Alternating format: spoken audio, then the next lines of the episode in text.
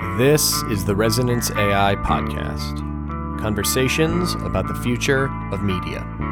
For our ninth episode, we spoke with Tracy Swedlow, editor in chief of Interactive TV Today and the executive producer of the TV of Tomorrow show.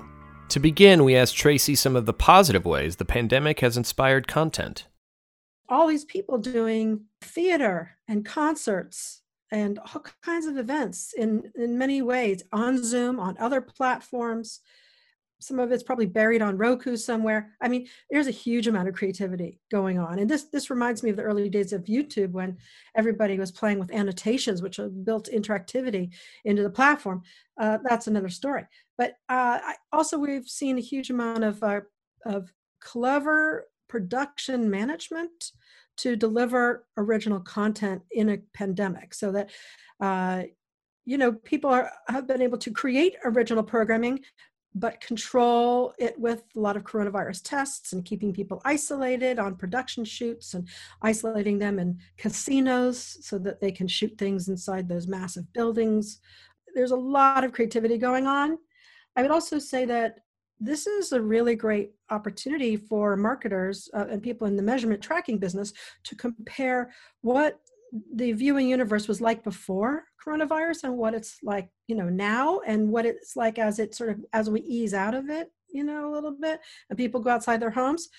Um, so there's this massive like difference in you know habits and uh, and how and you know the times that people watch and you know how people shifted their interests and things like this. So i think that's going to be a, a, huge opportunity for creative interpretation and promoting ourselves a little bit. Events conferences tech conferences. Look at ces right? Uh, tvot tv of tour we've had to reinvent ourselves completely um, and we've become basically a tv app right? We're gen- basically creating an entire schedule in late april for an entire week of programming uh, about the tv industry so, and, and, we have to do it with little mini bugs and commercials and reels and sponsor messages and speaker moments and all kinds of stuff. So, tech conferences, I've had to completely pivot. No, all conferences are having to pivot to being TV oriented or Zoom oriented or, you know, online video oriented. That's a massive transformation. Yeah. So, I guess, you know, one of the questions is, and you you probably have your your finger on this pulse more than most people is how much of this is we did what we needed to do during these times and how much of this is well this is how we do it from now on? I i think everything is going to have to be hybrid you know? Events are going to have to be hybrid from now on. Nothing's going to be only in person anymore. People have gotten wise to the, the the new tools out there and how to deliver content across many different outlets. Everybody's had to kind of ramp up so fast to be able to handle the huge you know interest in video content or the the or change their business practices to support people working at home. Everything has changed. And so i don't think it's going to go back to normal. I think it's going to be uh, it's a it's change forever I've been speaking with a lot of people about the theater going experiences disappearing, changing, et cetera, et cetera. So many people I've spoken with, and it tends to be there's there's certain people I've spoken with who just you know view the theater as uh, going to to the movie theater is such a hallowed experience or such a, a you know an event, and the younger you get, the less important that seems. Well, first of all, they destroyed it many, many years ago when they started creating these quadruplex, you know, movie theaters, right? They're shrinking the screen.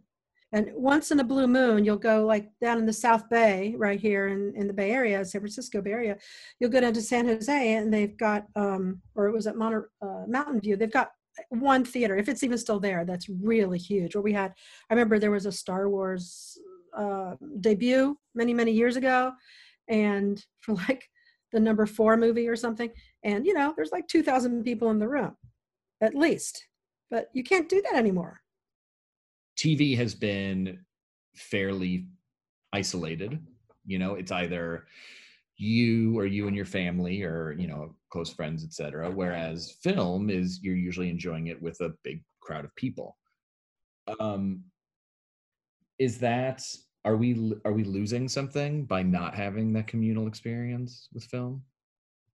Well eh, you know all digital technology has completely democratized storytelling so it's not even film anymore right? It's movies or it's all kind of the same thing. You you watch something for an hour and a half or you watch something episodically. It's it's lost its importance. And you know the the all these award programs are losing audiences. So yeah it's massively eroded the importance of film. I think it's sad because and i also think it's part of um, the fault of these huge broadcast studios. You know they don't treasure the wealth of content they have. They're just all about delivering you know the latest content and then shuffling the long tail content the old movies the whatever it is you know to the side.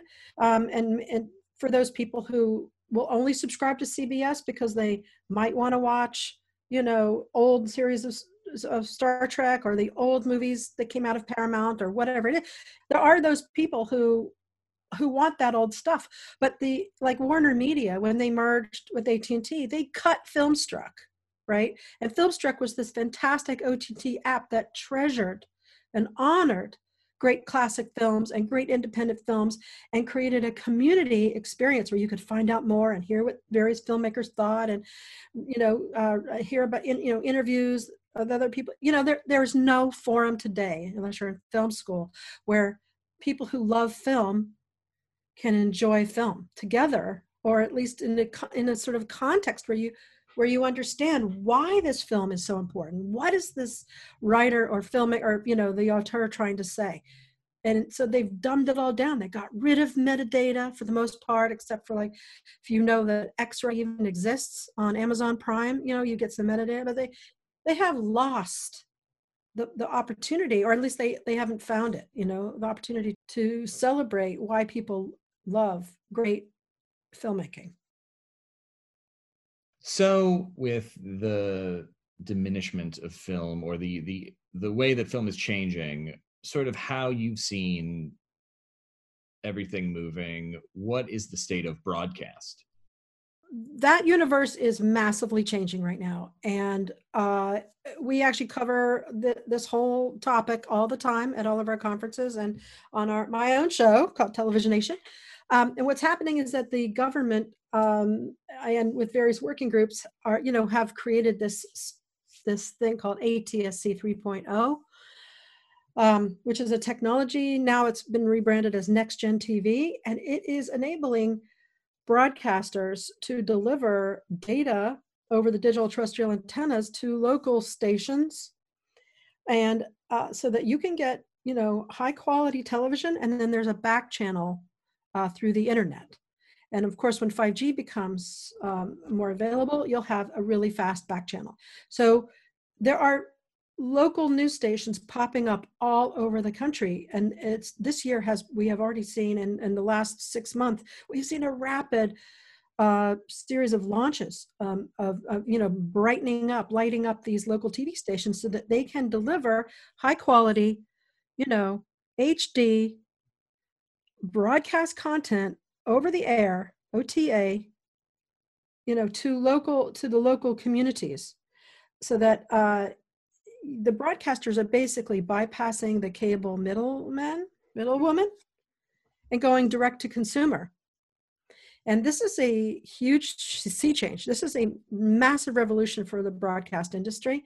And just today, actually, which was pretty exciting, um, and I've been asking about this for like years now, um, the ATSC is basically saying that they are embracing data casting with this technology to deliver distance education.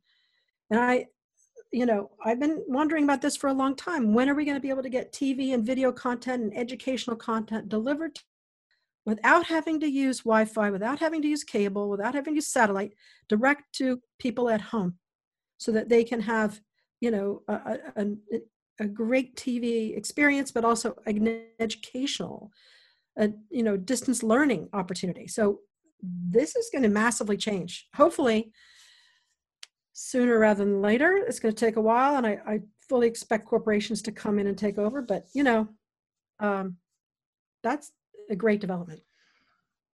What do you see as some of the upcoming trends in media that maybe not everyone is aware of? Um, well, I, am just like all of those broadcasters um, or you know uh, operators like Sinclair and Tegna and all these kinds of companies. They are they are going to be innovating aggressively um, into um, the local news stations and you know delivering not only your local news but all kinds of content content about your your community hopefully this will help local advertisers local restaurants as the as the economy reemerges. I really hope this will go hand in hand.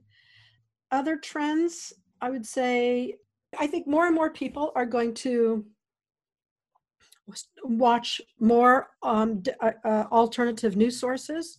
I think people are getting upset about how siloized the mainstream news outlets are and how people have picked sides. And i think people are seeking out their own sources of news all over you know the place whether it's text or uh, you know news people on youtube who have a strong voice and a platform and a particular point of view uh, you know I, I really think that people are becoming more and more educated about where they get their news I think more movies are going to be released online first, right? We saw a few this last, you know, last six months, Hamilton and Disney stuff, and Warner, you know, made their big announcement with HBO. I think um, we will see more of that.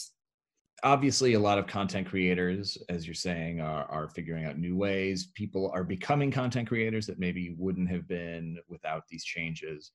Um, as far as the the people sitting at home and the way you know we watched tv the way we went out to movies just a couple of years ago how are we different as as the audience we're um we're constantly searching and we're navigating between platforms. I know a lot of people uh, including myself are are finding more and more of the content they want on youtube as well as these niche video providers. I think people are becoming more discerning and and and finding things that interest them and then following up and finding those video channels maybe on youtube or elsewhere that interest them. So as an audience i think we're empowering ourselves educating ourselves finding other communities and people to subscribe to you know?